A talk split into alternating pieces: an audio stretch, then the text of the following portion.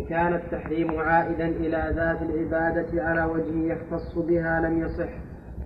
وإن كان عائدا إلى شرطها فإن كان على وجه يختص بها فكذلك أيضا. نعم. عائدا إلى ذات العبادة على وجه يختص بها ففي الصحة الرواية. لا عندك نقص. لا عندك نقص. ولا لا لا فيه نقص. العبارة اللي تقول تبي تجي. نعم. اللي قاعد يا أخي عبد الله عبد الله الشمسان. إي. ما يخالف وش اللي عندك الحين؟ وقت الوجوب عقب عقب. إذا فعل عبادة لا بعد.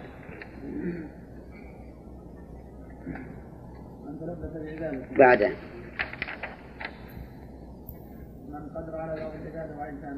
اللي بعده. هي التاسعة.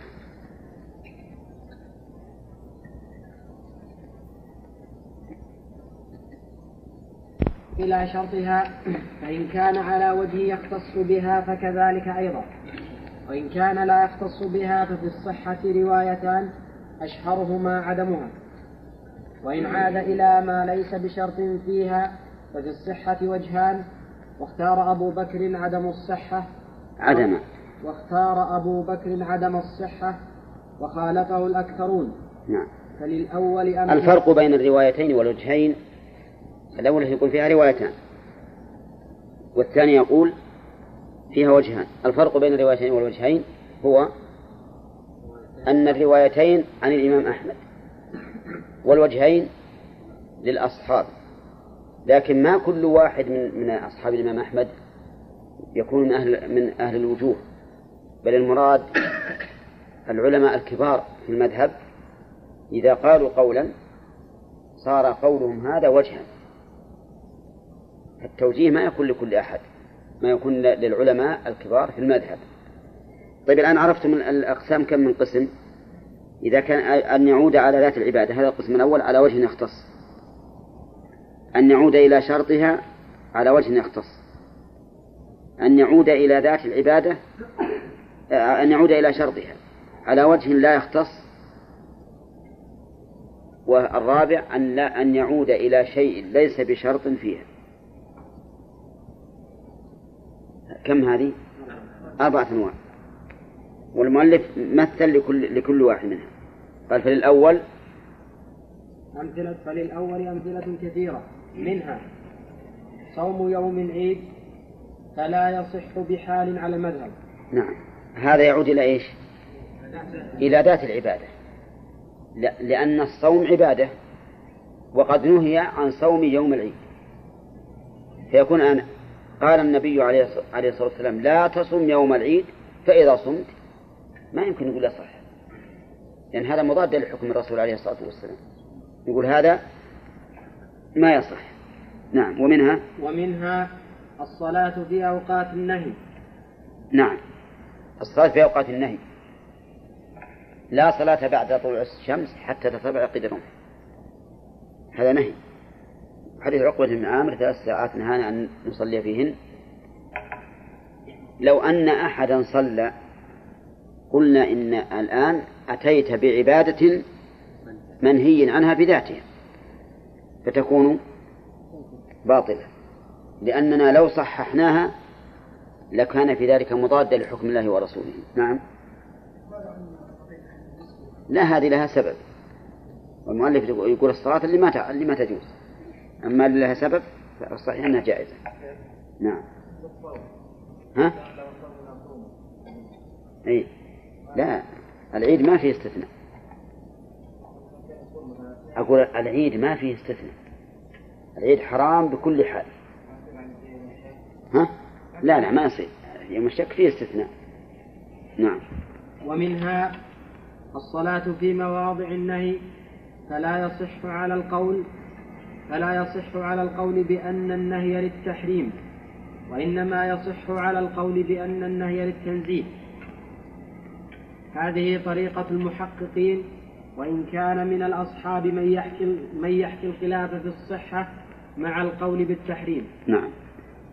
ومنها طيب وش مثل الصلاة في المواضع المحرمة؟ كأعطان الإبل. النبي عليه الصلاة والسلام نهى عن الصلاة في أعطان الإبل. فجاء إنسان فصلى في, في هذا المكان. النهي يعود إلى إيش؟ إلى ذات العبادة ولا لا؟ لكن يتعلق بمكانها. والصلاة في وقت النهي إلى ذات العبادة لكن يتعلق بزمانها. نقول هذا الذي صلى في أعطان الإبل صلاته باطلة. لماذا؟ لأنه منهي عنها. فأنت الآن لو صححنا صلاتك في هذا مضادة للرسول عليه الصلاة والسلام.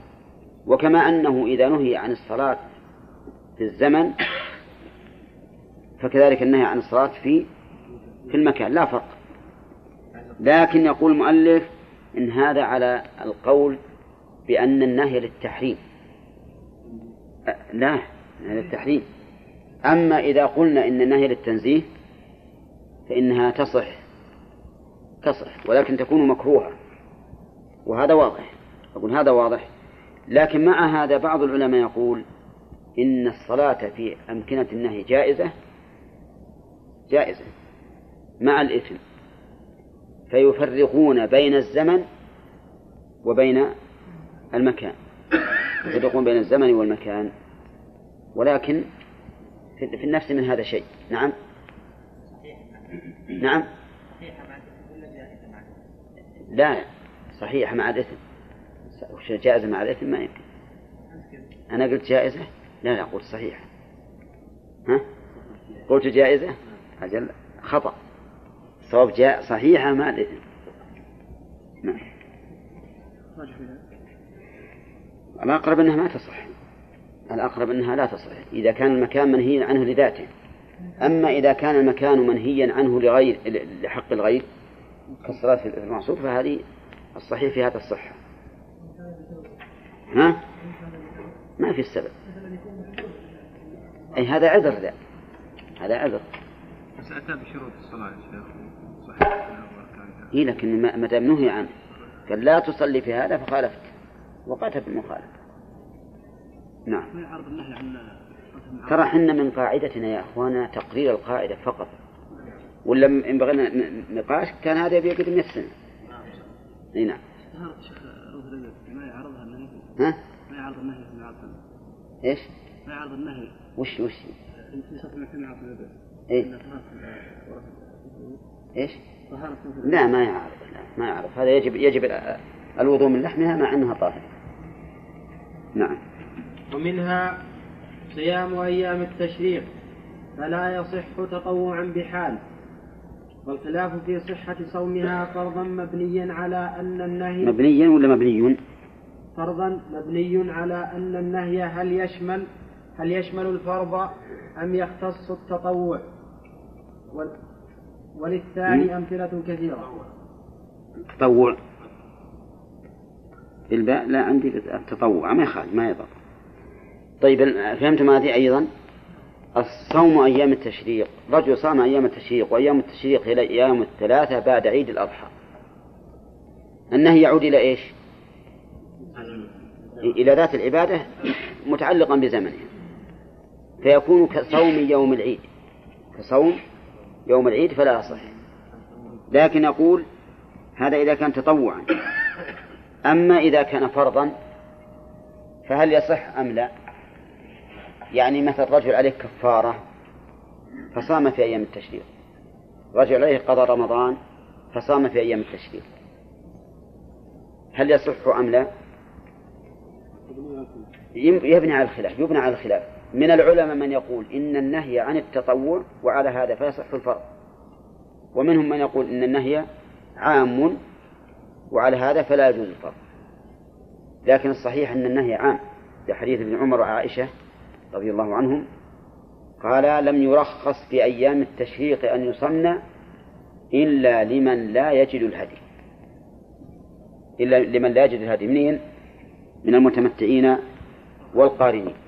فهؤلاء يجوز لهم أن يصوموا أيام التشريق ومن سواهم لا يجوز. وإنما جاز لهؤلاء لأن للضرورة لأن الله قال الصيام ثلاثة أيام في الحج. ولو لم يصوم ولو لم يصوم القارن والمتمتع في هذه الأيام لانتهى الحج قبل أن يصوم. نعم. طيب إذن الصحيح أن صيام أيام التشريق لا يجوز إلا لمن لا يجد الهدي فقط. نعم. هذا خاص بالحجاج ولا الحج وغير الحج؟ الحج وغير الحج إي نعم. إي نعم. ما يجوز يصومون أيام التشريق نعم. وللثاني أمثلة كثيرة. منها وش الثاني؟ الذي يعود إلى شرطها. الذي يعود إلى شرط العبادة. نعم. منها على وجه يختص نعم. منها الصلاة بالنجاسة وبغير سترة وأشباه ذلك وللثالث أمثلة كثيرة طيب الصلاة بالنجاسة وبغير سترة. هذا الصلاة بالثوب النجس يعني. الثوب النجس من شروط الصلاة ولا لا؟ يعني قصدي الثوب من شروط الصلاة لبس الثوب من شروط الصلاة. أولا لأن فيه ستر العورة. وامتثال أمر الله في قوله عز وجل يا بني آدم خذوا زينتكم من كل المسجد. فهو شرط لصحة الصلاة. فإذا صلى بثوب نجس فالنهي هنا يعود إلى شرطها على وجه يختص. وش معنى على وجه يختص؟ لأنه ما يحرم عليك ثوب الثوب النجس إلا إذا كنت تريد أن تصلي. وإلا فلو فرض أن الإنسان صلى لبس ثوبا نجسا في غير الصلاة فلا فلا بأس. ومن ذلك ثياب الجزارين التي تصاب بالدماء المسفوحة. هذه نجسة. ولهذا تجدهم إذا أرادوا أن يصلوا ها يخلعون هذه الثياب. ومن ذلك أيضا ثياب النساء. فإن كثيرا من النساء تكون قد ابتليت بنوع من السلس. فلا فلا تصلي في ثوبها تكون الثياب اللي عليها نجسة. ومنها أيضا ثياب المرضعة إذا تنجست من الرضيع لا حرج عليها أن تبقى في ثيابها حتى تصلي. المهم أن هذا النهي يعود إلى شرط العبادة على وجه وش معنى على وجه يختص؟ أنه لا يحرم لبس الثوب النجس في غير الصلاة. كذا وكذلك أيضا بغير السترة يعود إلى شرط العبادة على وجه يختص. أولى. ها؟ هو على وجه يختص ولا عام؟ عام. ها؟ عام. في الصلاة وغيرها. اللهم إلا إذا كان الإنسان في خلوة ما يشاهده أحد فهذا فيه خلاف بين أهل العلم. هل هل يحرم عليه أن يتعرى في الخلوة أو لا يحرم وأما مع أهله فلا حرج لأن لأن الله يقول والذين والذين هم لفروجهم حافظون إلا على أزواجهم أو ما ملكت أيمانهم. والحاصل أن التمثيل بغير السترة فيه شيء من النظر. اللهم إلا أن يراد بالسترة هنا السترة الواجبة في الصلاة. لأن السترة الواجبة في الصلاة أغلظ من السترة الواجبة في النظر. ولا لا؟ أي نعم. فإذا أراد ذلك فنعم. طيب. نعم.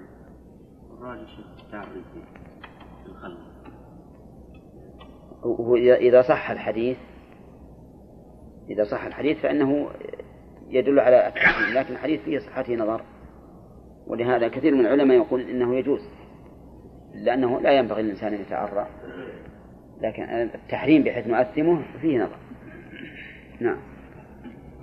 وللثالث أمثلة كثيرة. ما هو الثالث؟ أن يعود على الشرط على وجه لا يختص. وفيه روايتان.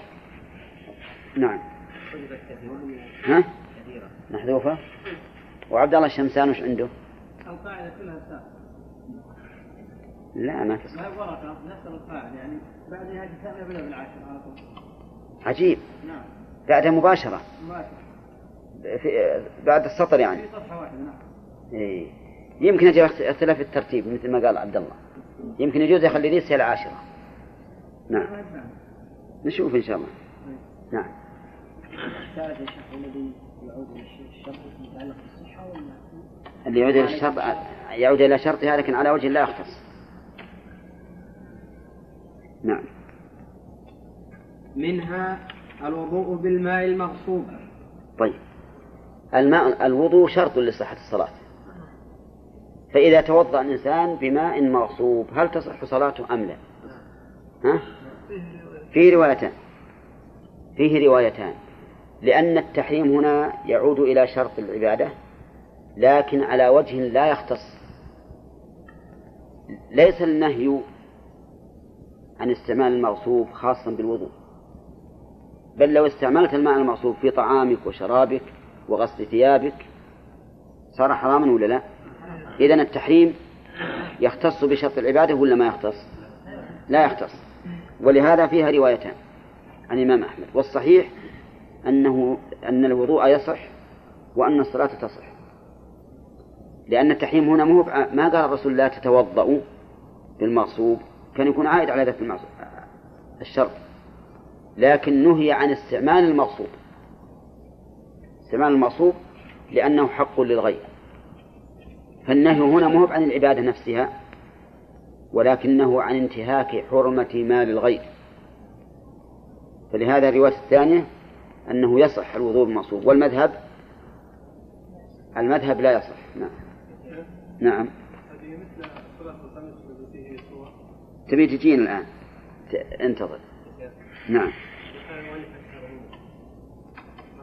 أشهرهما في المذهب يعني. لا لا. قد يكون الأشهر عند المتقدمين يكون خلاف المذهب عند المتأخرين. لأن تعرف المؤلف في أي قرن؟ في القرن الثامن جاء بعده عالم.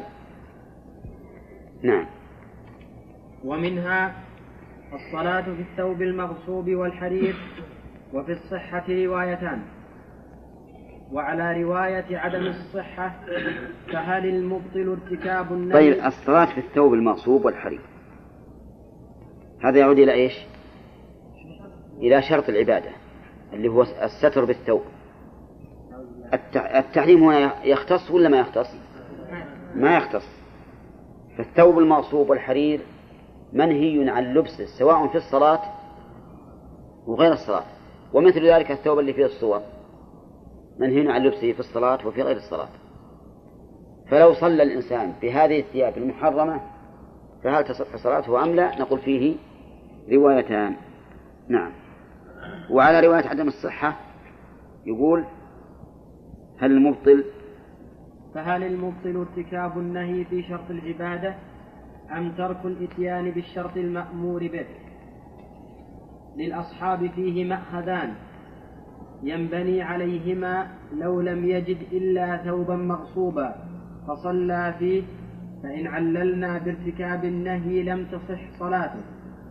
وإن عللنا بترك المأمور صحت لأنه غير, لأنه غير واجد لسترة يؤمر بها.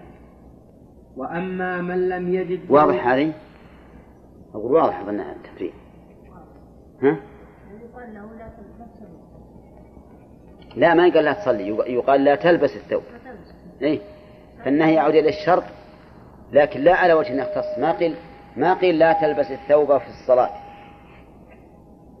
لو قال لا تلبس الثوب في الصلاة صار يعود على شرطه على وجه يختص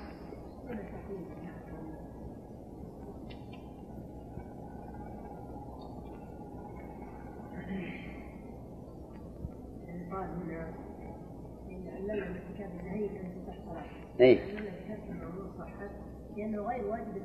نعم.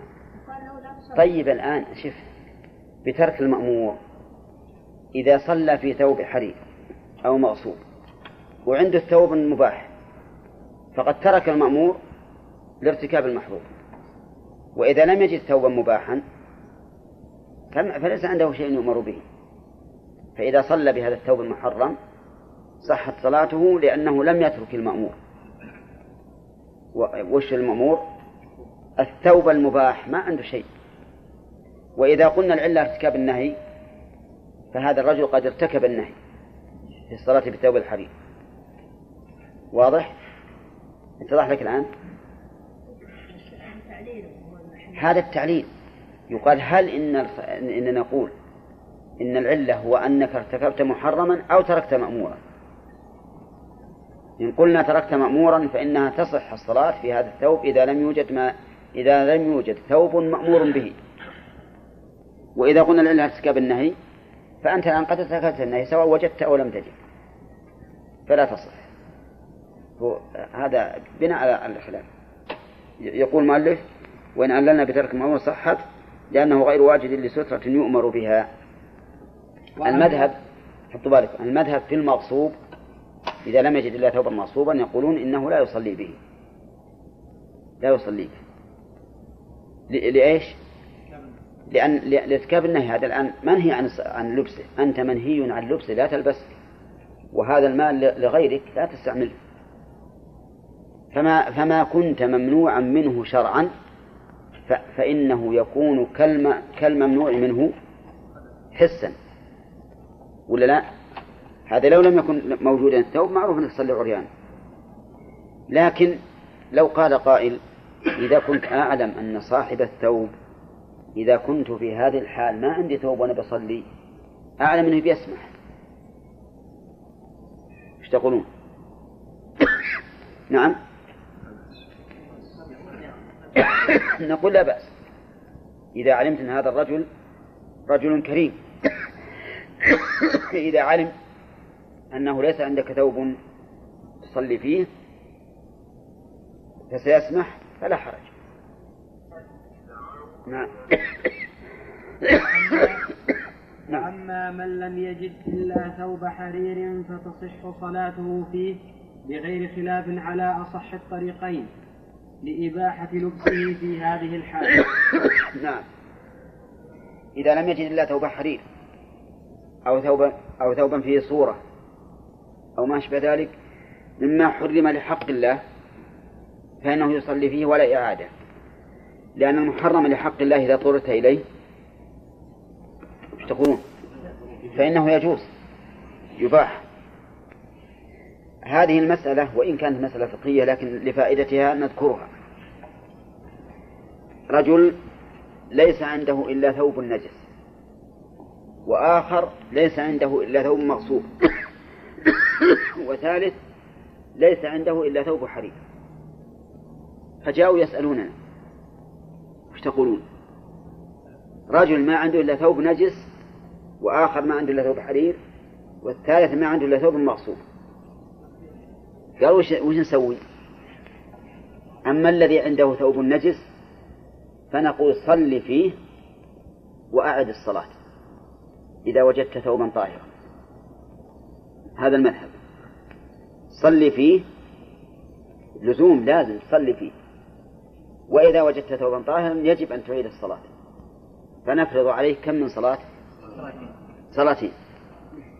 وأما من لم يجد إلا ثوبا مغصوب ثوبا مغصوبا فنقول صل عريانا.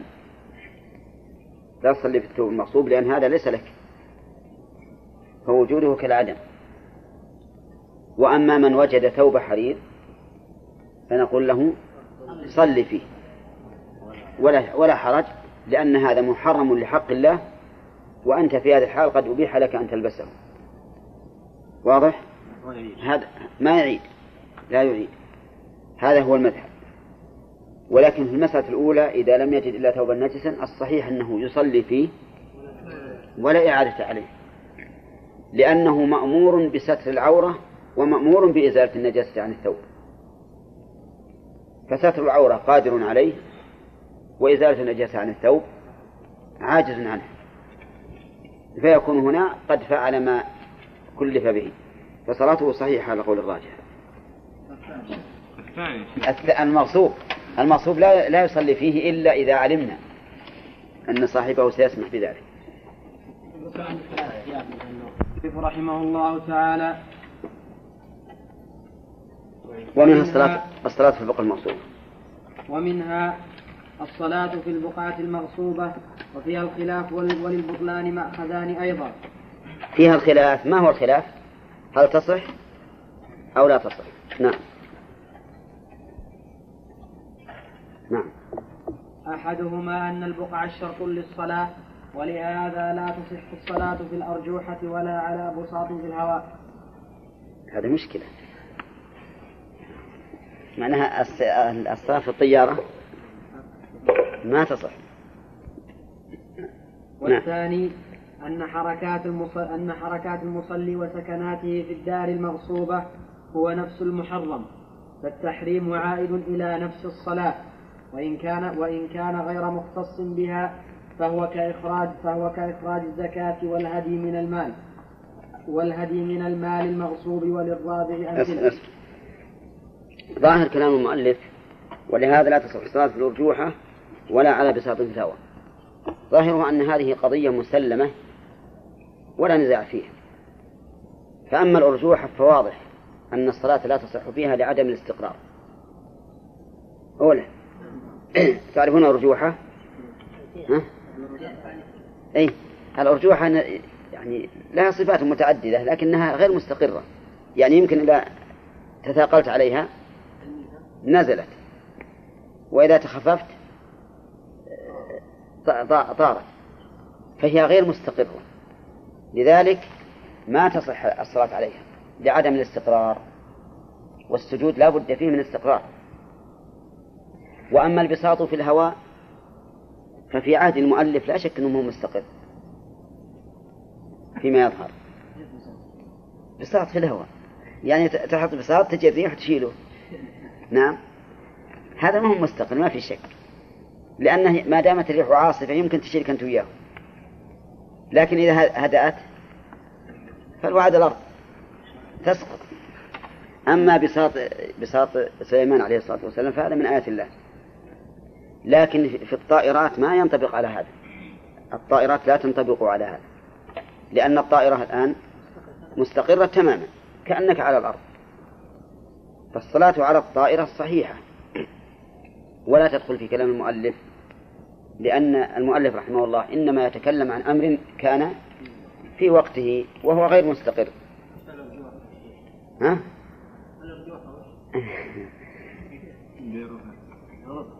وش اسمه؟ ديروف صوبة هو نفس المحرم. لكنه لا يختص. يعني مثلا الإنسان يصلي في المكان المغصوب. نفس الحركات هذه حرام عليه أن يتحرك وهو في هذا المكان. لأنه لا حق له في ذلك. مع أن هذا ما يختص بالصلاة إذ أن حتى لو تأتي وتضطجع في المكان المغصوب صار ذلك حراما عليك. نعم. فالتحريم عائد إلى نفس الصلاة. وإن كان غير مختص بها فهو كإخراج الزكاة والهدي من المال المغصوب هذا أيضا فيه خلاف. إخراج الزكاة والهدي من المال المغصوب منهم من يقول إنه صحيح ومنهم من يقول إنه ليس بصحيح. بخلاف ما لو غصبت شاة وأهديتها فهذه حرام. لأن التحريم وقع في عينها. نعم. وللرابع أمثلة. منها الوضوء من الإناء المحرم. ومنها الوضوء. الوضوء. نعم. الوضوء من الإناء المحرم. طيب هذا حرام لكن لا يعود إلى ذات العبادة ولا إلى شرطها.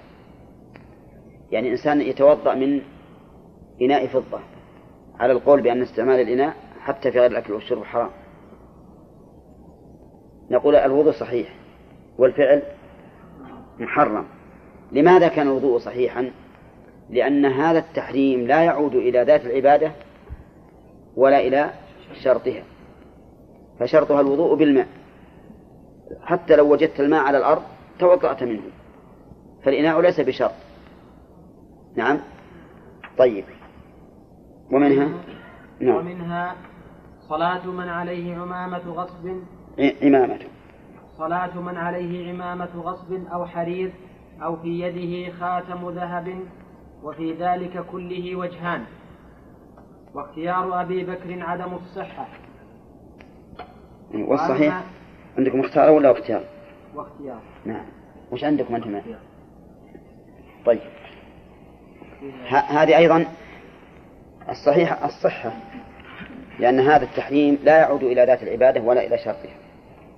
إنسان مثل عليه عمامة مغصوبة. يصلي في عمامة مغصوبة. تلبسه بهذه العمامة المغصوبة حرام. ولا لا؟ طيب صلاته؟ صحيحة. لأن العمامة ما هي شرط في الصلاة.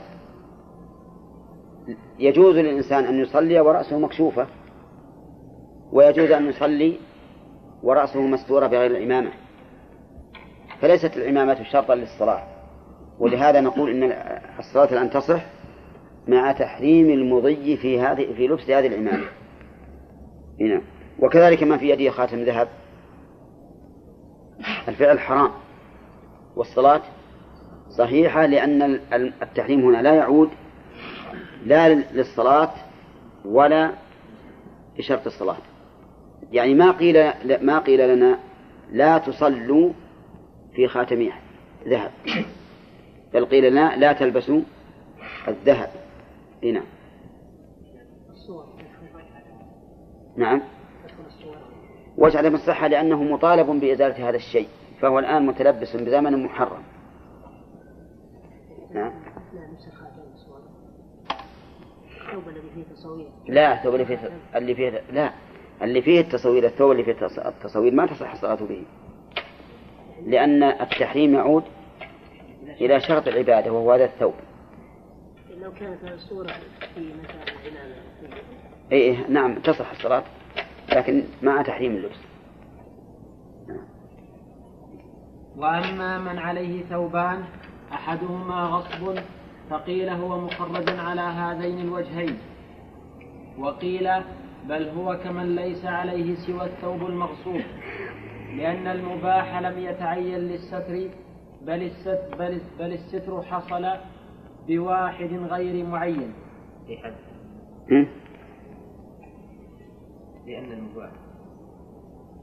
لأن المباح لم يتعين للستر بل الستر حصل بواحد غير معين. كمن ليس عليه ثوب كمن ليس عليه سوى الثوب الموصوف. الثوب الموصوف لأن المباح يتغير؟ ليتعين يتعين سليم. طيب هذه المسألة انتبهوا لها. إذا كان على الإنسان ثوبان أحدهما محرم والثاني مباح.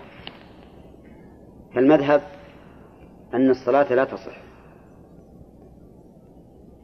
وعلل قال لأن المباح لم يتعين للستر بل الستر حصل به بواحد غير معين.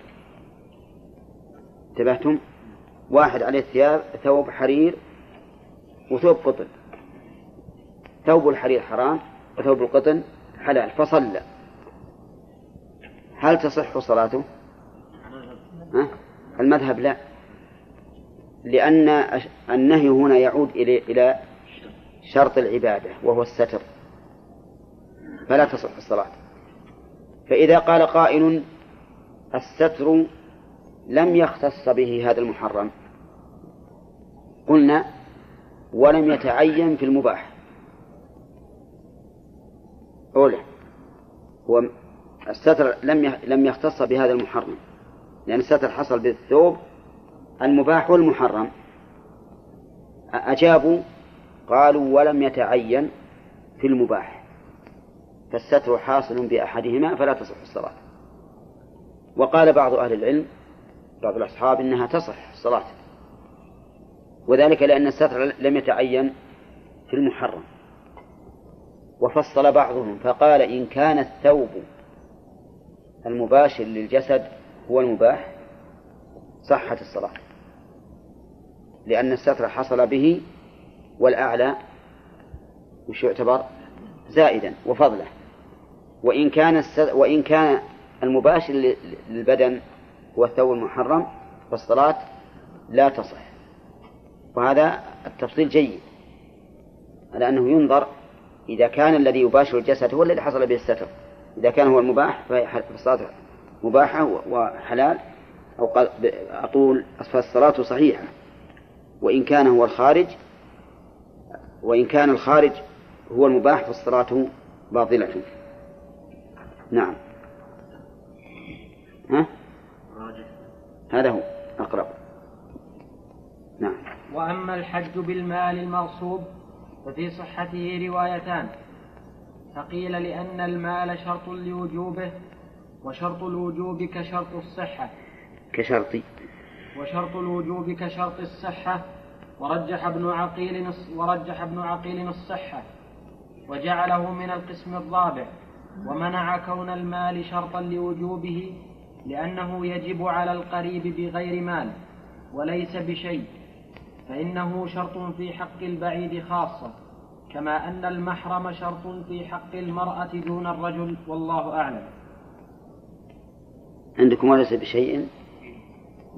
وعندك عبد الله؟ طيب. هذه المسألة أيضا إذا إذا حج الإنسان بمال مغصوب فهل يصح حجه أم لا؟ فقال بعض العلماء إنه لا يصح حجه لأن المال شرط للوجوب فكان كشرط الصحة فيكون عائدا إلى شرط العبادة وقيل إن الحج صحيح مع الإثم لأن المال ليس بشرط للوجوب كما أنه ليس بشرط للصحة والدليل على أنه ليس بشرط للوجوب الدليل على ذلك أن القريب الذي في مكة يجب عليه الحج وإن لم يكن عنده مال لأنه يتمكن منين؟ من الحج على قدميه ولكن كأن ابن ابن رجب رحمه الله نظر في ذلك فقال وليس بشيء فإنه شرط شرط في حق البعيد خاصة كما أن المحرم شرط للوجوب لكن في حق من؟ في حق المرأة. فكأن ابن رجب اعترض على ابن عقيل في هذا في هذا الفرق وقال إنه شرط للوجوب ولا مانع من أن يكون شرطا للوجوب في حق بعض الناس دون بعض.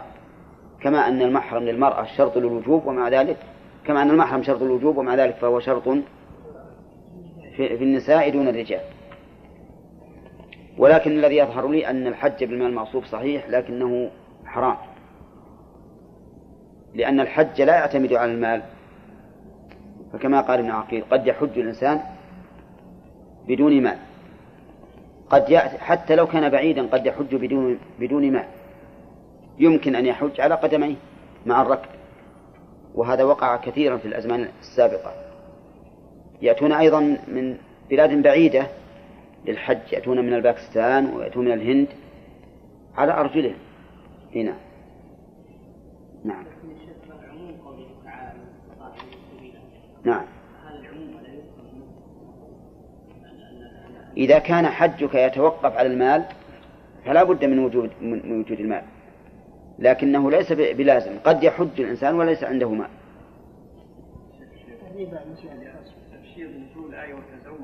نعم. تدل على الناحية المالية. لا هو ما ما تدل على الوجوب تدل على أن الأفضل أن الإنسان يتزود لئلا يكون آلة على الغير فإذا كان مع الإنسان مثلا زاده الذي يأكله في بلده عادة أو ما يحصل به ذلك ما ما صار ما صار هناك مال زائد على الأصل. نعم. الربا ها؟ الربا إي نعم. المحرم من حق الله كالمحرم من حق الآدمي. القاعدة العاشرة الألفاظ المعتبرة في العبادات والمعاملات منها ما يعتبر لفظه ومعناه وهو القرآن لإعجازه بلفظه ومعناه فلا تجوز الترجمة عنه بلغة أخرى. ومنها ما يعتبر معناه دون لفظه كألفاظ عقد البيع وغيره من العقود وألفاظ الطلاق. ومنها ما يعتبر لفظه مع القدرة عليه دون العجز عنه ويدخل تحت ذلك صور. طيب إذن قسم المؤلف الألفاظ باعتبار المعاني إلى ثلاثة أقسام. منها ما يعتبر لفظه ومعناه وهو القرآن فلا يجزئ عنه غيره. ولهذا من عجز عن القرآن باللغة العربية ما نقول ترجم القرآن واقرأ به. بل نقول اعدل إلى التسبيح والتكبير والتهليل اعدل إلى ذلك وترجمها كما سيأتي. لأن القرآن كما قال المؤلف لإعجازه بلفظه ومعناه ولتعليل آخر وهو أن القرآن متعبد بلفظه. لفظ القرآن لو ما تعرف معناه أنت متعبد به. فلذلك لا بد من اللفظ ومعناه.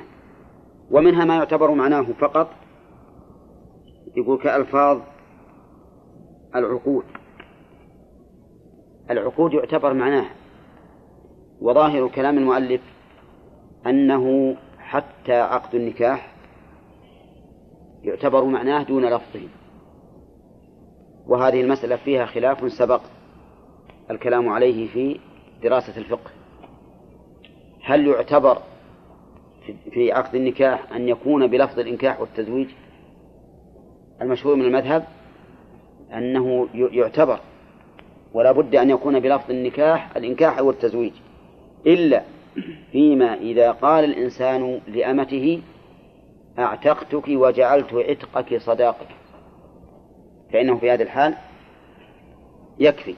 لو ما لو ما قال نكحتك. ولكن الصحيح كما سبق أنه حتى عقد النكاح يصح بالمعنى دون اللفظ وأن العام لو قال جوزتك بنتي فقال قبلت فالنكاح صحيح. أما المذهب فالنكاح غير صحيح حتى لو دخل عليها وجاء منها بأولاد فإنه يجب أن يجدد العقد. لأنه لم يكن بلفظ الإنكاح أو التزويج. ولو قال مثلا ملكتك بنتي وقال قبلت يقولون أن هذا العقد غير صحيح لأنه لا بد أن يكون بلفظ الإنكاح أو التزويج. وسبق أن القول الراجح ما اختاره شيخ الإسلام ابن تيمية رحمه الله ودلت عليه النصوص من أن المعتبر المعنى حتى حديث الواهبة نفسها في بعض ألفاظ الصحيح في البخاري ملكتكها بما معك من القرآن. ملكتكها. طيب إذا المؤلف ظاهر كلامه هنا. يقول كألفاظ عقد البيع وغيره من العقود. ها؟ يدل يدل على أنه حتى النكاح يصح بالمعنى دون اللفظ. طيب ألفاظ الطلاق مثلها؟ نعم مثلها. إي نعم. ما دل على المعنى فإنه يثبت به الطلاق لكنهم سبق سبق لنا في درس الفقه أن الفقهاء يقسمون ألفاظ الطلاق إلى قسمين صريح وكناية. طيب لكننا ذكرنا هناك أن هذه الكنايات قد تكون صريحة. في لغتنا نحن هنا في في القصيم إذا قال خليت زوجتي فهو صريح هو طلاق لكنه صريح. وعند الفقهاء كناية. إي نعم. طيب ومنها ما يعتبر لفظه مع القدرة عليه وهذا القسم الثالث وذكر له أمثلة. منها دون العجز سقطت عنه. نحط عنه. أي ما يمكن. اتركها أيضا سقطت؟ هي الزيادة من الطابع مقبولة. وافق شمله طبقا وافقه نعم. نعم. لا لا زين. ماشي. ويدخل تحت ذلك صور. منها التكبير والتسبيح والدعاء في الصلاة. لا تجوز الترجمة عنه مع القدرة عليه ومع العجز عنه. هل يلحق بالقسم الأول فيسقط أو بالثاني فيأتي به بلغته؟ على وجهين. ومنها الصحيح أنه يأتي به بلغته لأن هذا لا يتعبد بلفظه فليس كالقرآن. ولأن القرآن كلام الله عز وجل فلو تر لو ترجمناه لخرج عن كونه كلام الله لأن الله ما تكلم به إلا باللغة العربية بخلاف التسبيح والدعاء وما أشبهه.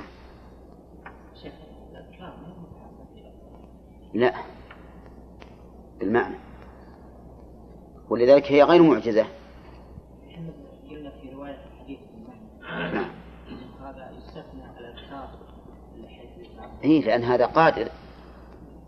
هذا قادر. ما يجوز أنه مثلا يروي الحديث بالمعنى وهو قادر على اللغة العربية. لكن مع العجز لا بأس به. نعم. طيب الأذان في غير اللغة العربية غير قادر عليه. إي نعم. أو يستبدل بذلك كان نقول إجاب مسجل وحط عند الميكروفون. نعم يشاف أحسن واحد من المؤذنين وخلى في جميع المساجد. إيه، الظاهر لي والله أعلم من الأقرب أن نلاحظ معنى العبادة وهو أن يؤذن بلغته.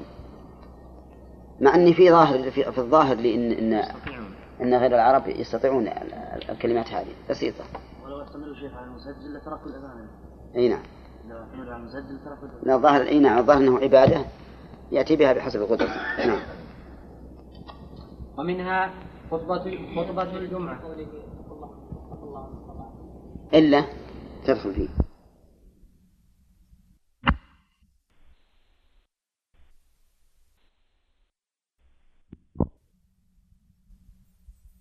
أن الإنسان أن الخطيب إذا كان يخاطب من لا يعرف العربية جازت خطبته بغير العربية ولو كان قادرا عليها. لقول الله تعالى وما أرسلنا من رسول إلا بلسان قومه ليبين لهم. ولا يمكن بيان لغير العرب باللغة العربية. وأما إذا كان الإنسان أمام قوم يعرفون اللغة العربية واللغة غير العربية فإنه يجب أن يخطب بماذا؟ باللغة العربية. نعم. يعرف وبعضهم والأكثر لا يعرف. إيه فهو يخطب بهما, جميعا. يخطب أولا بالعربية للعرب ثم بغير العربية لغير العرب. حتى الشروط نعم نعم حتى الشروط ومنها لفظ النكاح ينعقد مع العجز بغير العربية ومع القدرة على التعلم فيه فيه وجهان. لا الصحيح أن عقد النكاح ينعقد بعربية وغير عربية وأنه مثل ما سبق في العقود. لكن بشرط أن يكون معلوما لدى المتعاقدين والشهود. فإذا جاء إنسان مثلا يعرف اللغة الإنجليزية وزوج شخصا باللغة الإنجليزية والشخص يعرفها والشهود يعرفونها فالصحيح أنه يصح وأن اشتراط العربية في العقود كلها ليس بصحيح. نعم.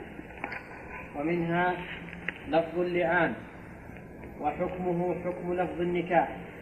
إي نعم والخلاف فيه كالنكاح. وما هو اللعان؟ اللعان هو أن الإنسان إذا رمى زوجته بالزنا فإننا نطالبه فإما أن تقر أو تنكر. إن أقرت أقيم الحد عليها وإن أنكرت فإننا نطالب هذا الرجل إما بإقامة الشهود وإما ب... وإما بالجلد. نعم. فإن لم يقم الشهود و... ولم يستسلم الجلد عدلنا إلى أي شيء؟ إلى اللعان. فيؤتى بالرجل والمرأة فيقول الرجل أشهد بالله لقد زنت ويعينها ثم يقول في الخامسة وأن لعنة الله عليه إن كان من الكاذبين. عليه بضمير الغيبة أو بضمير المتكلم؟ بضمير المتكلم. لكن لما كان التحدث عن غائب جاءت بلفظ عليه. كذلك تقول هي أشهد بالله لقد كذب فيما رماني به من الزنا وتقول في الخامسة وأن غضب الله عليها. إن كان من الصادقين. هذا هو اللعان. وسمي لعانا من باب التغليب. وإلا فهو بالنسبة للزوج لعنة وبالنسبة للمرأة غضب. لا بد من أن يكون بالنسبة للشيخ لا ما هو شرط. نعم. القاعدة الحادية الحادية عشر. عشر سنة عندكم؟ وأنتم؟ عشرة عشرة عندك؟ أتشي. خرج من الخطأ. وش عندك عبد الله؟ الصواب الحادية عشرة. هذا الصواب في الحادية عشرة. من عليه فرض. هل له أن يتنفل قبل أدائه بجنسه أم لا؟ هذا نوعان. أولا اعرفوا قول المؤلف بجنسه وأن له أن يتنفل بغير جنسه بلا إشكال. فمن عليه فرض صلاة يجوز أن يتطوع بالصدقة. ومن عليه فرض زكاة يجوز أن يتطوع بالصلاة لكن كلام أن يتطوع بجنسه قبل أداء الفرض هذا هو محل هذه القاعدة. نعم. أحدهما العبادات المحضة فإن كانت موسعة جاز التنفل قبل أدائها كالصلاة بالاتفاق. كالصلاة. كالصلاة بالاتفاق وقبل قضائها. كالصلاة إيش؟ كالصلاة. كالصلاة بالاتفاق. خطأ. لا خطأ. خطأ نطقك. بالاتفاق. نعم. بالاتفاق نعم. فإن كانت موسعة جاز التنفل قبل أدائها كالصلاة بالاتفاق وقبل قضائها أيضا كقضاء رمضان على الأصح. وإن كانت مضيقة لم تصح على الصحيح. ولذلك صور. طيب. إذا العبادات العبادات المحضة إن كانت موسعة جاز التطوع بجنسها بالاتفاق. مثاله دخل وقت الظهر. دخل وقت الظهر. فأراد الإنسان أن يتطوع بعدة ركعات. يجوز؟ يجوز. سواء أطال أم أم أم قصر. أما إذا كانت غير موسعة بحيث لا يبقى من الوقت إلا مقدار ما تؤدى به الفريضة. فإنه يقول مضيقة قصدي إن كانت مضيقة بحيث لم يبق من وقتها إلا مقدار فعلها فإن التنفل لا لا يجوز حينئذ. طيب والقضاء؟ هل يجوز أن يتطوع بعبادة من جنس المقضية. المؤلف رحمه الله يقول فيها صور نعم.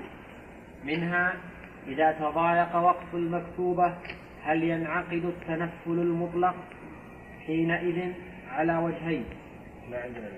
إيه نسخة نعم. إيه نسخة. ما هي عندك عبد الله؟ إيه. إيه نعم. ومنها من عليه صلاة فائتة نعم. على وجهين فيها على وجه نعم. هل يصح التنفل المطلق قبل قضائها على وجهين؟ لأن قضاء الفوائت على الفور لأن قضاء الفوائت على الفور. أما الأول الأولى فالصواب حذف المطلق. يعني هل ينعقد التنفل سواء كان مطلقا أم مقيدا. وش معنى مثال المقيد؟ كالراتبة مثلا. هذا رجل الآن في صلاة الظهر الوقت ضيق. لا يستوعب أكثر من صلاة الفريضة. هل يجوز أن يصلي الراتبة التي قبلها ولا لا؟ يقول المؤلف في ذلك وجهان. في ذلك وجهان. وهذا في غير من من لم يقم إلا وقد ضاق الوقت. فإن من لم يقم إلا وقد ضاق الوقت فإنه يصلي الراتبة. وذلك لأن الوقت في حق النائم متى يكون؟ حين استيقاظه. حين استيقاظه. لأن النبي عليه عليه الصلاة والسلام يقول من نام عن صلاة أو نسيها فليصليها إذا ذكرها. لكن هذا الذي ذكر المؤلف في حق رجل تهاون بالصلاة هو مستيقظ. يقول هل حين أصلي؟ هل حين أصلي؟ لين راح عليه, الوقت. ما بقي إلا مقدار فعل الصلاة الفريضة. ففي هذه الحال نقول لا يصح منك التطوع حتى النافلة اللي قبل الصلاة ما تصليها. لأن الوقت في حقك ضيق. نعم. وأما القضاء فيقول المؤلف هل يصح النفل المطلق؟ احترازا من النفل المقيد. كالراتبة فإنها تصح. وقد دل على ذلك النص حيث إن الرسول عليه الصلاة والسلام حين نام عن صلاة الصبح حتى طلعت الشمس أمر بلالا فأذن ثم صلى ركعتين. سنة الفجر ثم صلى الفجر عليه الصلاة والسلام. فهذا المقيد يصلى قبل القضاء ولا حرج. فهمتم الآن ولا لا؟ طيب. نعم. ومنها إذا شرع التنفل بعد إقامة الصلاة المكتوبة فهل تصح على وجهين لأن الجماعة واجبة؟ هذه المسألة أيضا من, من هذا الباب. لم لما أقيمت الفريضة صار الوقت مضيقا بالنسبة للنفل لأن الجماعة واجبة. ولكن الجماعة على المذهب تدرك بتكبيرة الإحرام قبل سلام الإمام. وعلى هذا فإذا كان يمكنه أن يكمل هذه النافلة قبل أن يسلم الإمام فإنه يكملها. ولو فاتته جميع الصلاة. ما دام يمكنه أن يكبر قبل سلام الإمام فإنه قد أدى الواجب. وقال بعض وقال بعض العلماء إنه إذا كان يخشى أن تفوته ركعة من الصلاة فإنه لا يجوز له أن يكملها لأن صلاة الجماعة ما تدرك إلا بركعة. وهذا هو الصحيح. لكن يبقى من حيث القواعد. لكن يبقى النظر في حديث أبي هريرة. إذا أقيمت الصلاة فلا صلاة إلا المكتوبة. فهل المراد لا صلاة ابتداء أو لا صلاة مطلقا ابتداء واستمرارا اختلف أهل العلم في هذا الحديث فمنهم من قال لا صلاة ابتداء لأن الصلاة لأن الإقامة إنما كانت لهذه الصلاة المعينة فلا. فلا تصلي غيرها واستانسوا لذلك بما جاء في مسند أحمد فلا صلاة إلا التي أقيمت إلا التي أقيمت. قالوا هذا يشير إلى أنه لما كانت الإقامة لهذه الصلاة فإنك لا تشرع في صلاة أخرى. بخلاف ما إذا كنت شرعت في الصلاة فلا تقطعها واستدلوا بعموم قوله تعالى ولا تبطلوا أعمالكم. وعندي في هذه المسألة أن الأقرب والله أعلم هو أنك إن كنت قد صليت ركعة كاملة فأتمها خفيفة. يعني بأن أقام وأنت في الركعة الثانية. أتمها خفيفة. وإن كنت في الركعة الأولى فإنك تقطعها. استنادا إلى قول الرسول عليه الصلاة والسلام من أدرك ركعة من الصلاة فقد أدرك الصلاة.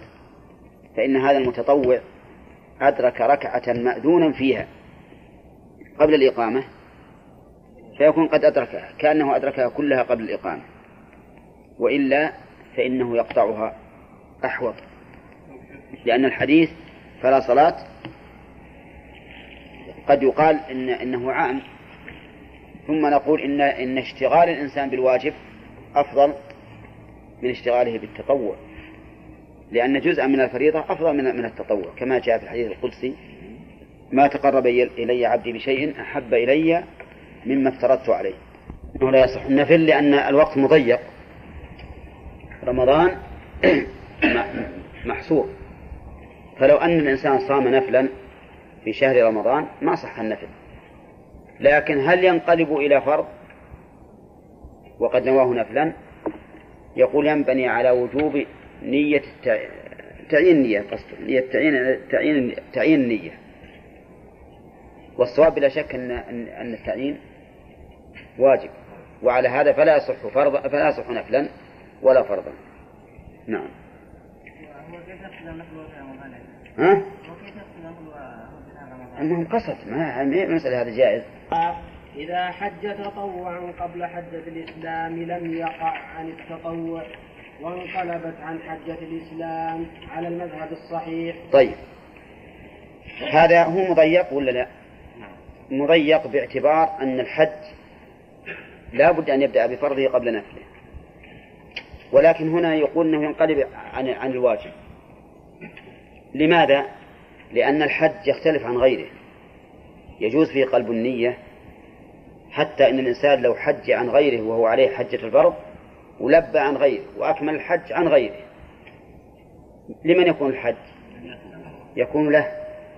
مع أن النية من أولها إلى آخرها عن الغير ويكون له. أو لو نوى نفلا بهذا الحج وهو ما أدى الفريضة من أوله إلى آخره انقلب إلى فريضة لأن الحج في الحقيقة يختلف عن غيره من عدة وجوه ولعلنا إن شاء الله تعالى نطلب منكم الفرق نعم. نعم. في حديث إي نعم حديث آه، ابن عباس أن النبي عليه الصلاة والسلام سمع رجلا يقول لبيك عن شبرمة. فقال النبي عليه الصلاة والسلام من شبرمة؟ قال قريب لي أو أخ قال هل حجزت عن نفسك؟ قال لا. قال حج عن نفسك ثم حج عن شبرمة لا لا. سمعه يلبي عن فلان. داخل بالنية لفلان.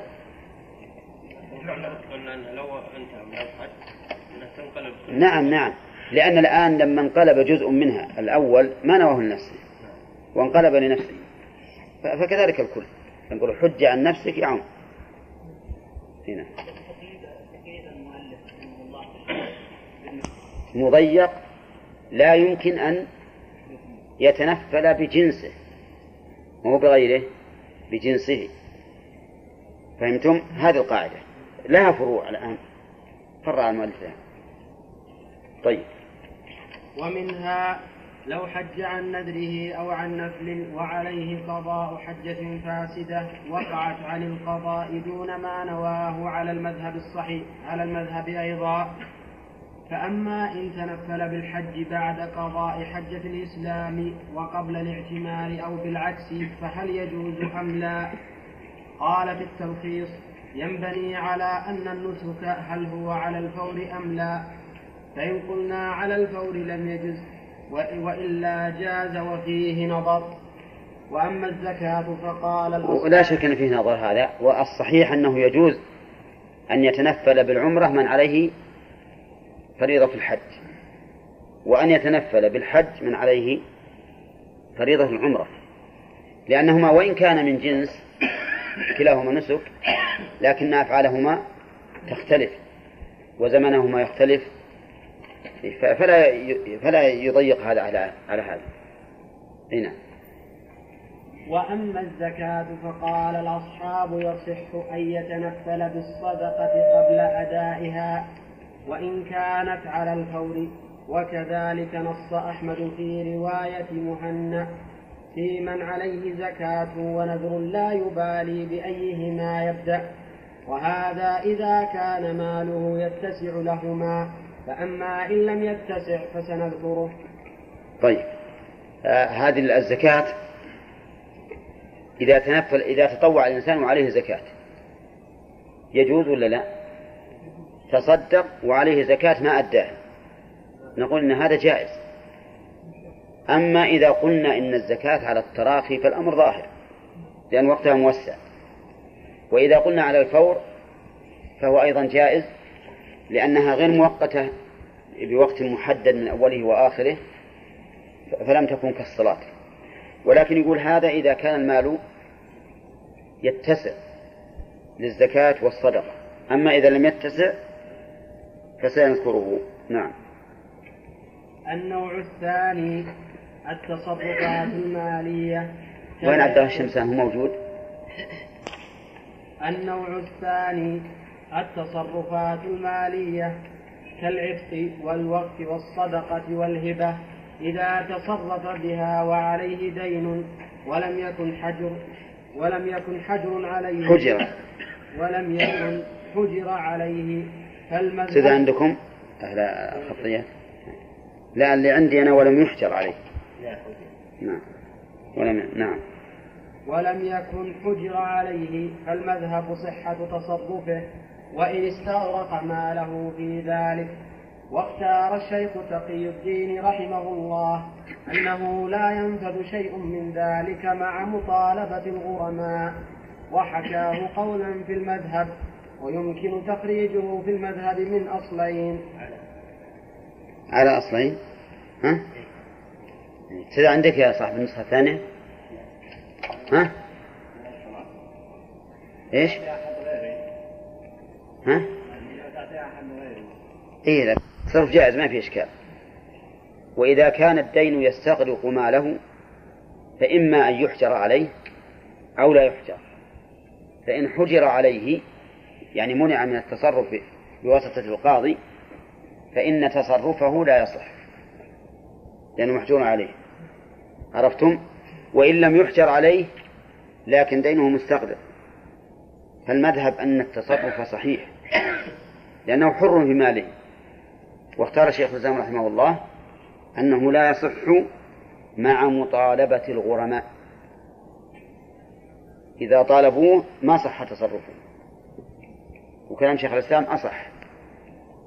لأنهم لما طالبوه تعلق حقهم بهذا المال المعين وهو ما عنده غيره. فلو جئنا مثلا لشخص عليه عشرة آلاف ريال دين ولا عنده إلا هذا العبد الذي يساوي عشرة آلاف ريال فقط ما عنده غيره.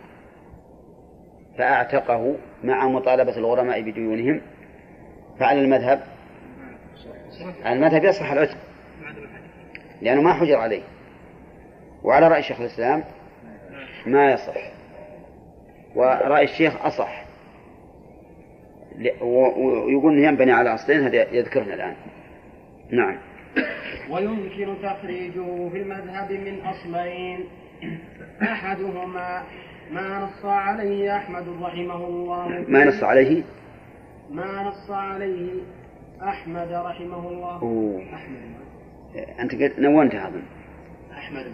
إيه نونتها بالأول. المهم أنه ممنوع من الصرف.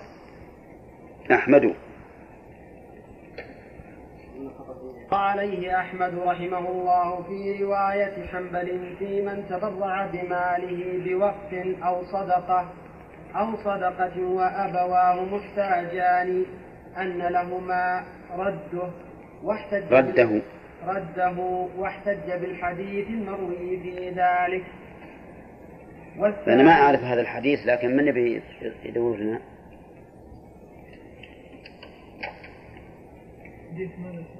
الحديث أن الرسول عليه الصلاة والسلام رد آه الذي تبرع أو تصدق بمال وأبواه محتاجان له ها؟ ها؟ لا ما هو حديث سعد ما هو من هذا. المهم إن شاء الله دوروه لعلنا نعلقه على النسخة لأنه في فائدة تعليقه. نعم.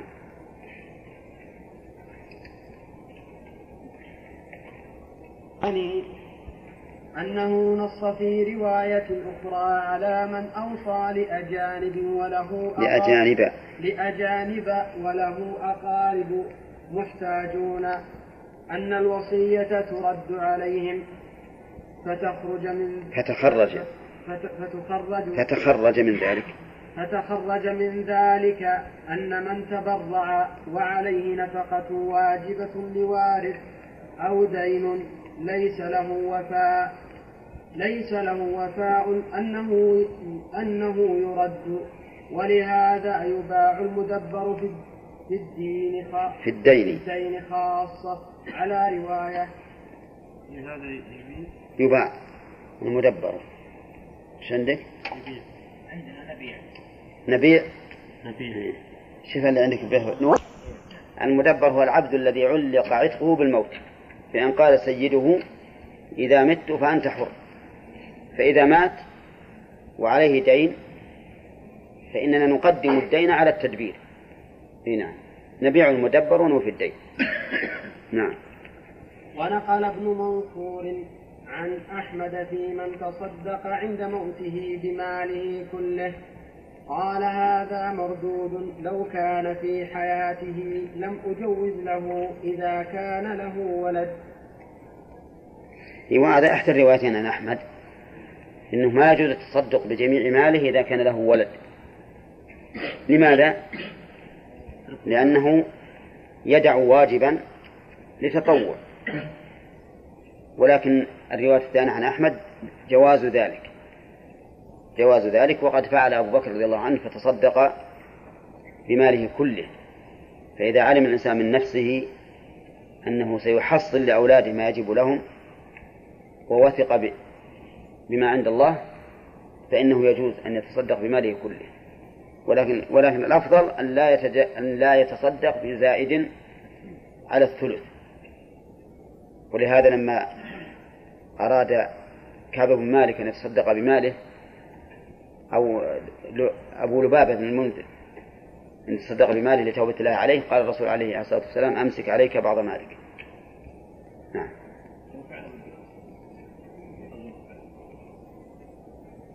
كيف؟ إيه؟ نعم هذا يدل على الجواز لكن الأفضل أن لا يزيد على الثلث نعم ها؟ اي نعم. اي نعم. أقرع بينهما امضى الثلث. هذا في موت في مرض موته. لأنه ما يتبرع بأكثر من الثلث. وش قال هذا مردود ولو كان ممكن لو إيه فيها نسختين. عندي ولو ولو. اللي عندك وش في ولو فهو إيه فهو النسخة المطبوعة ما به لكن عندنا ولو كان نسخة. فيها واو؟ إذن أجل صححوها. مع أن يجوز التعبير يعني بدون واو. لكن المعنى إذا حذف. إيه يستقيم نعم قال هذا مردود ولو كان في حياته يعني فهو مردود أيضا. طيب. القاعدة الثانية عشرة.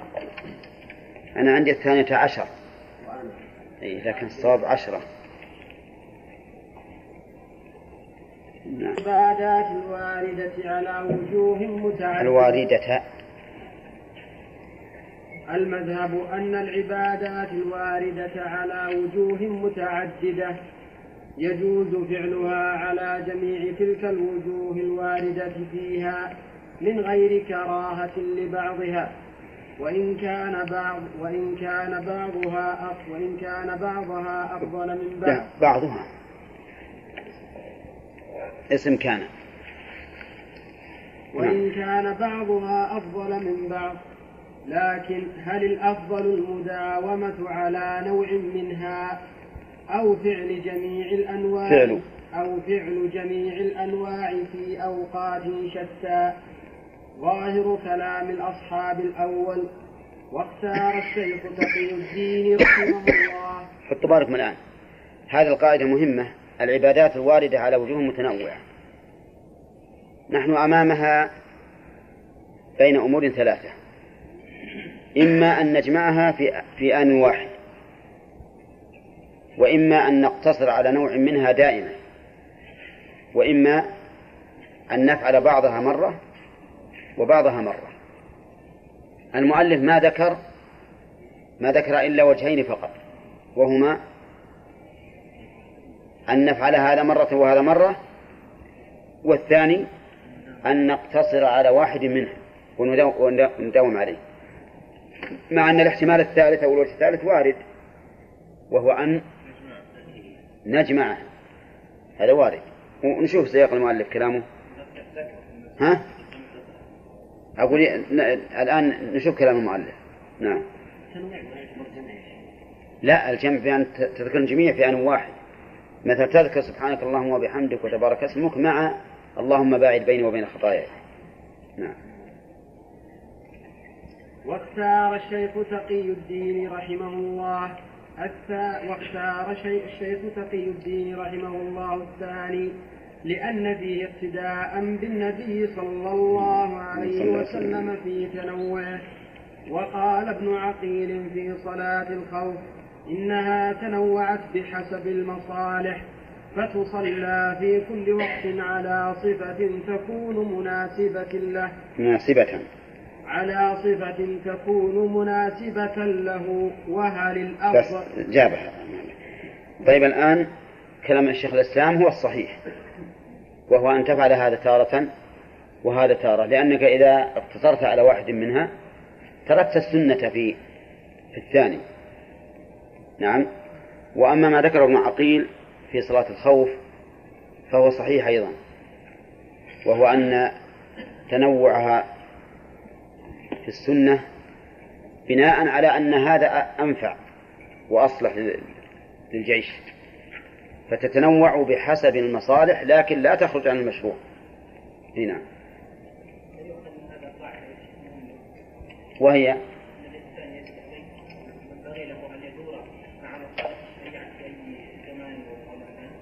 بلى. كيف؟ هذا هو المهم. هذه السياسة الشرعية أنك تدور مع المصالح. بشرط أن تكون في نطاق الشرع نعم. نعم. نعم كل شيء. حتى الأذان والإقامة. ولهذا ينبغي الإنسان في الأذان والإقامة أنه يفعل هذا مرة وهذا مرة.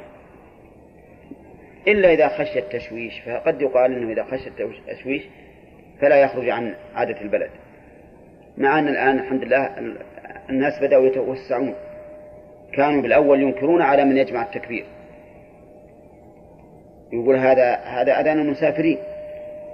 لو واحد قال الله أكبر الله أكبر الله أكبر الله أكبر ينكرون عليه. وهذا أذان المسافر. لكن الآن بدأوا يتوسعون قليلا. هنا. ها؟ طيب. وهل الأفضل الجمع بين ما أمكن جمعه من تلك الأنواع أو الاقتصار على واحد أو الاقتصار على واحد منها؟ هذا فيه نزاع في المذهب ويندرج تحت ذلك. هذا الحقيقة هو الاحتمال الثالث مما قلنا. طيب. ويندرج تحت ذلك صور منها مسح الأذنين المذهب أنه يستحب مسحهما مرة واحدة إما مع الرأس أو بماء جديد ولا يسن الجمع بينهما. وحكي عن القاضي عبد الوهاب عبد الوهاب. لا صواب عبد الوهاب.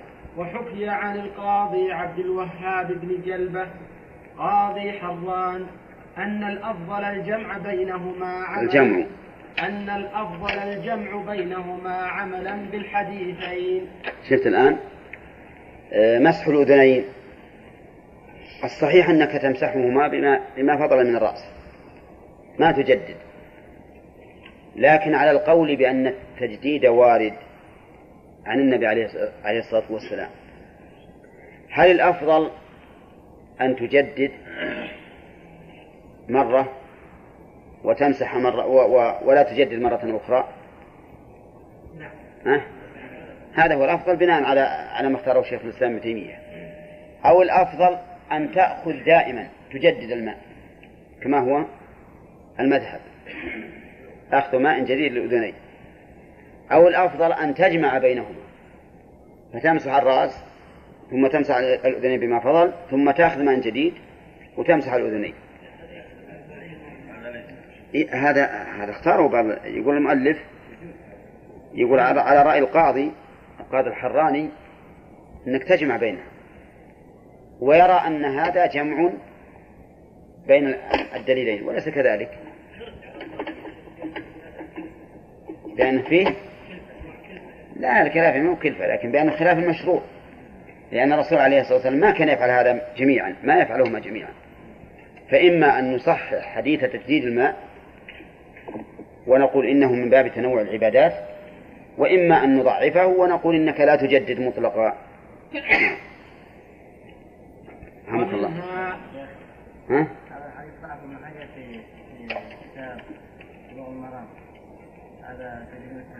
ما في شك. أن صحيح مسلم أنه أخذ ماء جديد بعد بعد اليدين. ما هو بعد الرأس. هذا هو الصحيح. هذا هو المحفوظ. المهم عندما صححه. ولهذا أشرنا إلى ذلك. قلنا إذا صح. نعم. ومنها الاستفتاح فالمذهب أن الأفضل الاستفتاح بسبحانك الله؟ ولكن أنت من من من الذين ينصبون الجزئين في إن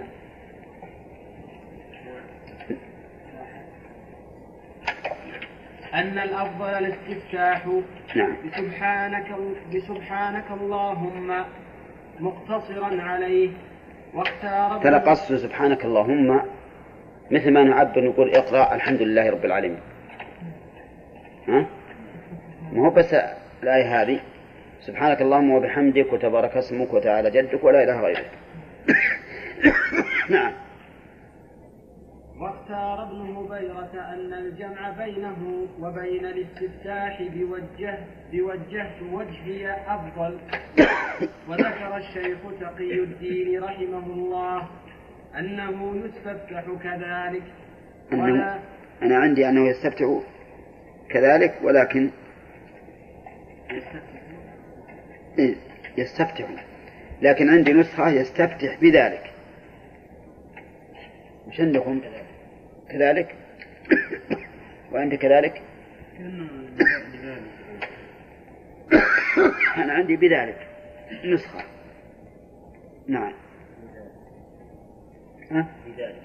لذلك نعم. ولكن ورد في الجمع أحاديث متعددة.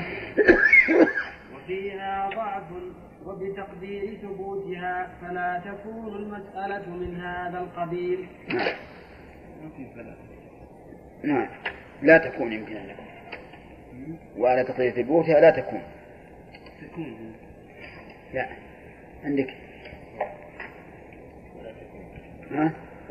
لا صح. الصواب إما لا تكون وإلا فلا تكون. إلا أكتب. فهمتم الآن الاستفتاح ورد على وجوه متنوعة. الأفضل أن تستفتح على المذهب بسبحانك اللهم وبحمدك. هذا الذي اختاره الإمام أحمد رحمه الله ومشى عليه أصحابه. وذكر ابن القيم في زاد المعاد نحو عشرة أوجه ترجحه على غيره. ولكن الصحيح خلاف ذلك. صحيح أنك تستفتح بهذا وتستفتح في حديث أبي هريرة اللهم باعد بين وبين خطاياي وحديث أبي هريرة يدل على أن النبي عليه الصلاة والسلام لا يجمع بين الاستفتاحات. لأنه سأله ماذا تقول؟ فقال ها قول اللهم باعد بيني وبين خطايا خطايا. ولو كان يقول يقول شيئا آخر لبينه. نعم. إيه فلا فلا. نعم. ومنها إجابة المؤذن هل يشرع فيها الجمع بين الحيعلة والحوقلة أم لا؟ وكذا في التثويب في الفجر فيه وجهان. نعم. والصحيح؟ صحيح أنه لا يجمع. صحيح أنه لا يجمع. لأن جمعه بعيد من المعنى. المؤذن يقول حي على الصلاة. إذا كان المؤذن يقول حي على الصلاة فهو يدعوك. إذا قلت أنت حي على الصلاة دعوته. فكما أن يقول تعال صل في المسجد تقول أنت تعال صل في البيت. فيتنافى. ولهذا نقول إنه يقول لا حول ولا قوة إلا بالله فقط. وكذلك التثويب. ما هو التثويب؟ قول الصلاة خير من النوم. هذا التثويب. وسمي تثويبا من من الثوب وهو الرجوع. كأن الإنسان أو كأن المؤذن رجع إلى الدعوة إلى الصلاة مرة أخرى. والصحيح في التثويب أنك تقول كما يقول فقط بدون لا حول ولا قوة إلا بالله. نعم. ما في دعاء. لا ما هو صحيح. لا. ومنها سنة الجمعة بعدها. نقل إبراهيم الحربي عن أحمد رحمه الله. إبراهيم الحربي. نقل إبراهيم الحربي عن أحمد رحمه الله أنه قال أمر النبي صلى الله عليه وسلم بأربع ركعات. بأربع؟ ركعات. بالفتح؟ أربعة ممنوع إذا لم تضف. وجر بالفتحة ما لا ينصرف. ما لم يضف أو يكون بعد الردف. نعم. بأربع ركعات. نعم. هي. بأربع ركعات. أمر النبي صلى الله عليه وسلم بأربع بأربع ركعات وصلاه ركعتين. فأيهما فعلت فحسن. وإن أردت أن تحتاط صليت ركعتين وأربعا. جمعت فعله وأمره. وهذا مأخذ عندنا عندنا جماعة. إيه بالفاء؟ وش عند أصحاب الخطوط؟ ما فيها فاء؟ جماعة. إيه أنا عندي ما فيها فاء. ما يخالف ترى ما تضر وجوده ما يضر. إيه نعم. جمعت فعله وأمره. وهذا مأخذ غريب لاستحباب الست وأما الأصحاب فلم يستندوا إلا إلى ما نقل عن بعض الصحابة. إلا إلى ما من صلاته ست ركعات. في صلاته يعني صلاة البعض ست ركعات. فهنا الآن سنة الجمعة كما قال الإمام أحمد رحمه الله أمر النبي عليه الصلاة والسلام أن يصلي الإنسان بعدها أربعة. ثبت ذلك عنه في قوله إذا صلى أحدكم الجمعة فليصلي بعدها أربعة. وثبت من فعله صلى الله عليه وسلم في حديث ابن عمر أنه كان يصلي ركعتين فماذا فبماذا نعمل؟ الإمام أحمد يقول إن اقتصرت على ركعتين فحسن وإن اقتصرت على على أربع فحسن وإن جمعت بينهما نعم فحسن أيضا لأنه قال جمعت بين فعله وأمره عرفتم؟ فصار كم تكون راتبة الجمعة؟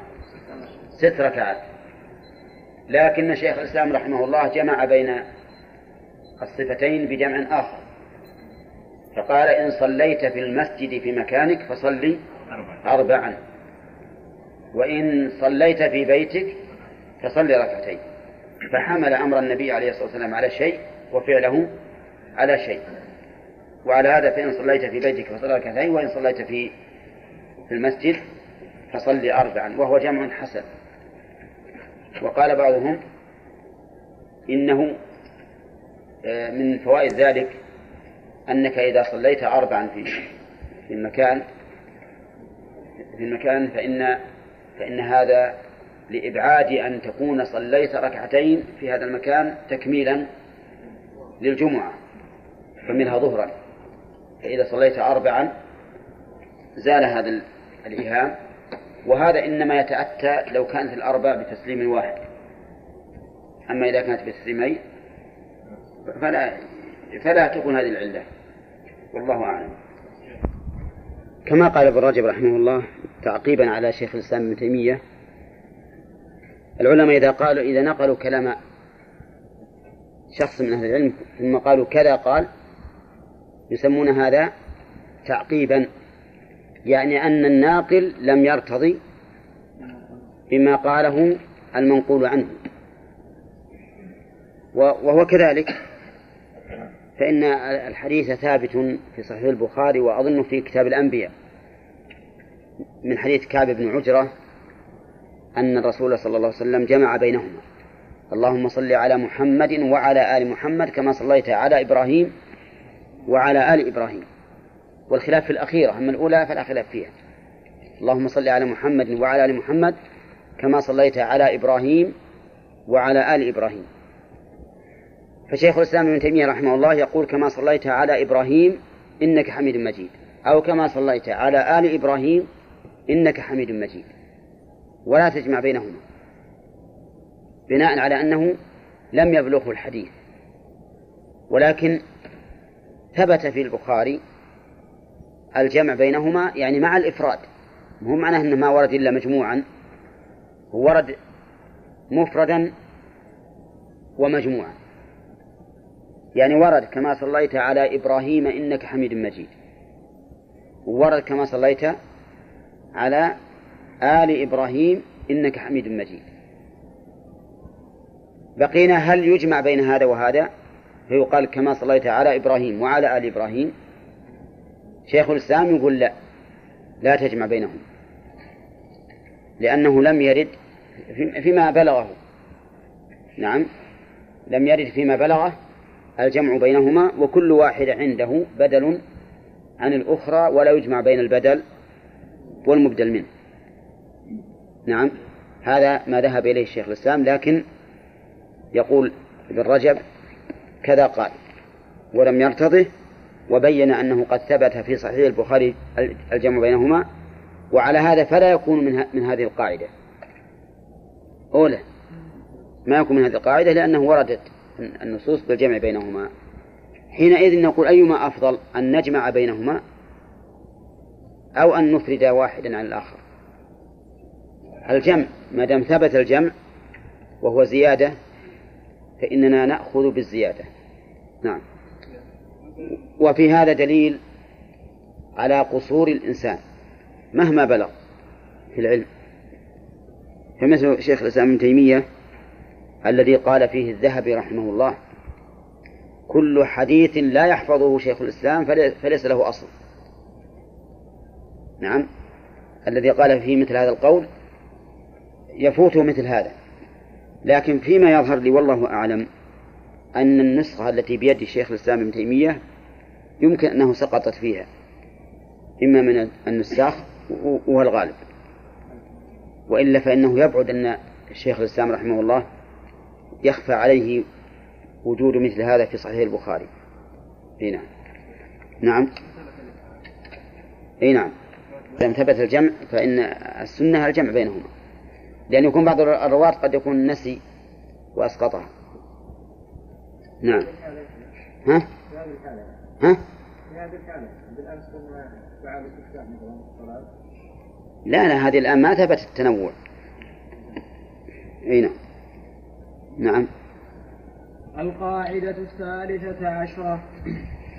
إذا وجدنا أثرا معلولا لعلة ووجدنا في محله